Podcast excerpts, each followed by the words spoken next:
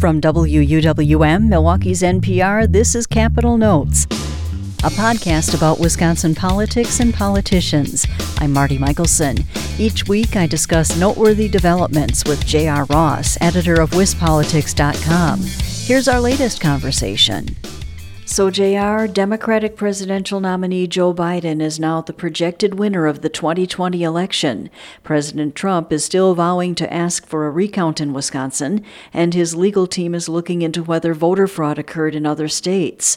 Assembly Speaker Robin Vos, late last week, called on the Elections and Campaigns Committee to investigate whether there was voter fraud here, as unofficial results show that Biden won Wisconsin by more than 20,000 votes, or six tenths of a percentage point. What will the committee be looking for, and who might be called to testify? It's not entirely clear what all the committee is going to do uh, in announcing the committee on Friday. Robin Vos talked about having the committee look into quote unquote vote dump and also look into uh, what happened with Milwaukee Central for absentee ballots. First off, there's no evidence that I've seen so far of any kind of vote dump in Wisconsin. Uh, the numbers did change overnight from Tuesday to Wednesday in the presidential race, largely because communities took longer to count absentee ballots than uh, those cast election day. Uh, that those votes were largely cast, the absentees, by Democrats who voted for Joe Biden, and that's why the numbers changed from a significant uh, Trump lead in Wisconsin early in the evening to a narrow Biden win by Wednesday morning. Uh, as far as Milwaukee Central count, it was a, a late night once again. Again, I have not seen anything suggesting any kind of fraud there or anything inappropriate. The Milwaukee Elections Commissioner was um, less than thrilled with Robin Vos's questions about how the city operates. I think it was done well.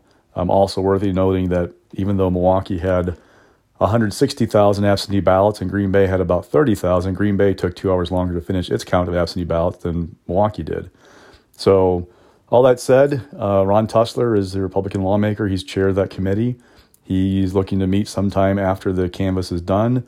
That has to be done by mid November, though um, counties often hand those in before the deadline. Then there is a narrow window for the president's campaign to request a recount. And last time I talked to Representative Tusler, he'd hoped to find a way to meet between the canvasses being done and that deadline to request a recount was a very narrow window for, for that to happen. But they want to, you know, look at some things. So also worth noting that the same time that Vos was announcing this in Wisconsin, GOP legislative leaders in Michigan and Pennsylvania were making similar pushes. Obviously, all three states went for Biden. All three states have Democratic governors and Republican legislatures, and all three states historically have been uh, voted for Democrats, at least last 20 years, until 2016 when they flipped to Donald Trump. Also, last week, the Republican controlled state Senate chose new leaders. Devin LeMahieu of Oostburg was elected the new majority leader to replace Scott Fitzgerald, who won the 5th District congressional seat. What do you think will be LeMahieu's leadership style compared to Fitzgerald's? Uh, yet to be determined. We I asked him about that after he was elected. He said that, like Fitzgerald, he has got a fairly laid back personality, and um, but we're still going to see how he he runs the Senate GOP caucus. Uh, one thing known about that caucus is that it has some different factions. Um, and in the past, what we've seen from Fitzgerald was that he would allow the caucus to kind of find its balance on issues, and then he would come in and kind of close the deal on any particular bill, with the final details. We'll see if LeMahieu takes a similar approach. Um, it is difficult that caucus, at least the way it's been constituted before in recent memory, to force it anywhere. That's why Fitzgerald was always very good at letting it find its its path on issues is much different than the assembly where Speaker Robin Vos often is able to kind of drive the agenda for the, the caucus and members come along with what he wants to do. In the Senate's a little bit more difficult to do something like that. And often again, the caucus has to find its own way for it to do things. We'll see if he continues that approach or takes a different one. What kind of legislation do you think LeMahieu and Senate Republicans will be pushing in the next two years? You know, we'll see. But um, you get the same same dynamic that Fitzgerald had the past two years. You have a Democratic governor and a Republican controlled legislature. So you can push any bill you want to, but unless the governor is going to sign it, uh, all it might be wasted effort. So we'll see if they try to take a more confrontational approach, or if he decides he wants to, you know, pass bills that just that can actually get signed into law. We will see. Um, it's not clear yet what, what his goals are. Uh, remember that he has been elected majority leader, but won't actually take over the role formally until January. Fitzgerald keeps the title at least for the next couple of months before he resigns his seat to go join Congress.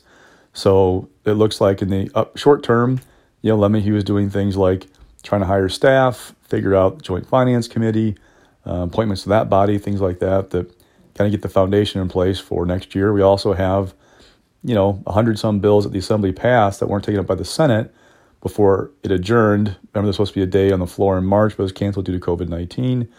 So there's still a chance they'll come in and, and take up those bills. Will be interesting to see is if they do come in a lame duck session, if there will be a push to do things like take up the nomination of Andrea Palm, the Health Services Secretary.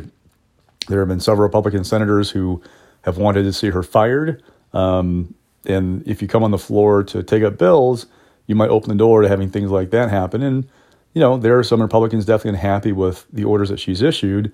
There are also people I've talked to kind of question how it would look if you have Republicans firing the health services secretary in the middle of a pandemic. So there might be some political risk they do something like that. Governor Evers set up the People's Maps Commission, a nonpartisan panel of citizens and community leaders, and it has begun its work on what it calls a fairer redistricting process for the next decade. The Commission has held virtual public hearings across the state and is expected to make recommendations in the coming months. But by law, the party in control of the legislature has the ultimate say over redistricting.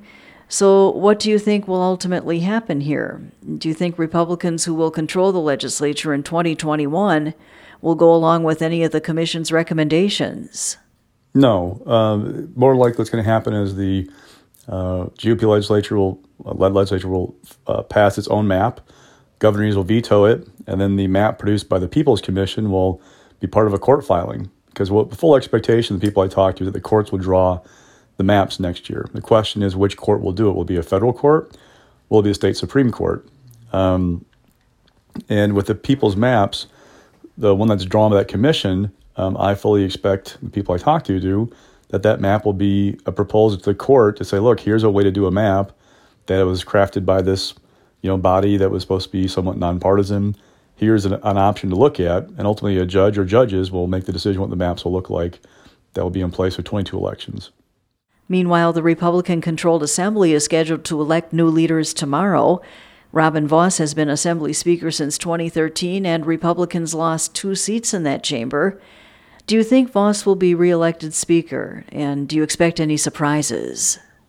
Uh, there has been talk about a possible challenge to Vos, but from all, all the accounts people I've talked to, it's expected to be an uphill battle to beat him. Um, you know, if you had told me a month ago that it would be a 50 50, basically presidential election, top a ticket, and Democrats would pick up two seats in the assembly, I think most people would say that'd be a pretty good night for Democrats because the whole idea of Democrats picking up seats in the assembly was predicated upon Joe Biden winning Wisconsin by four, five, six points. And every point more that he got beyond that four or five, the more seats came on the table that could be won. It didn't end up that way. And the polling obviously was off again this time. And it ended up being an even election top of the ticket, and Democrats were able to still win a couple of seats. Now, Democrats raised the expectations to such a high level because they put so much money into so many races played so many different places, even tried to take on Robin Vos, that it raised the expectation. And so now it looks like somewhat disappointing. So Republicans can argue that, hey, they had a good night uh, with what happened in the assembly, center, all the money that was spent. And right now, Robin, Robin Vos is getting some credit from Republicans that I talked to for that. And so it does not look like any challenge and will be successful. That's WisPolitics.com editor J.R. Ross. You can join us each week for our conversations, and if you haven't done so already, subscribe to Capitol Notes on iTunes, NPR One, or wherever you get your podcasts.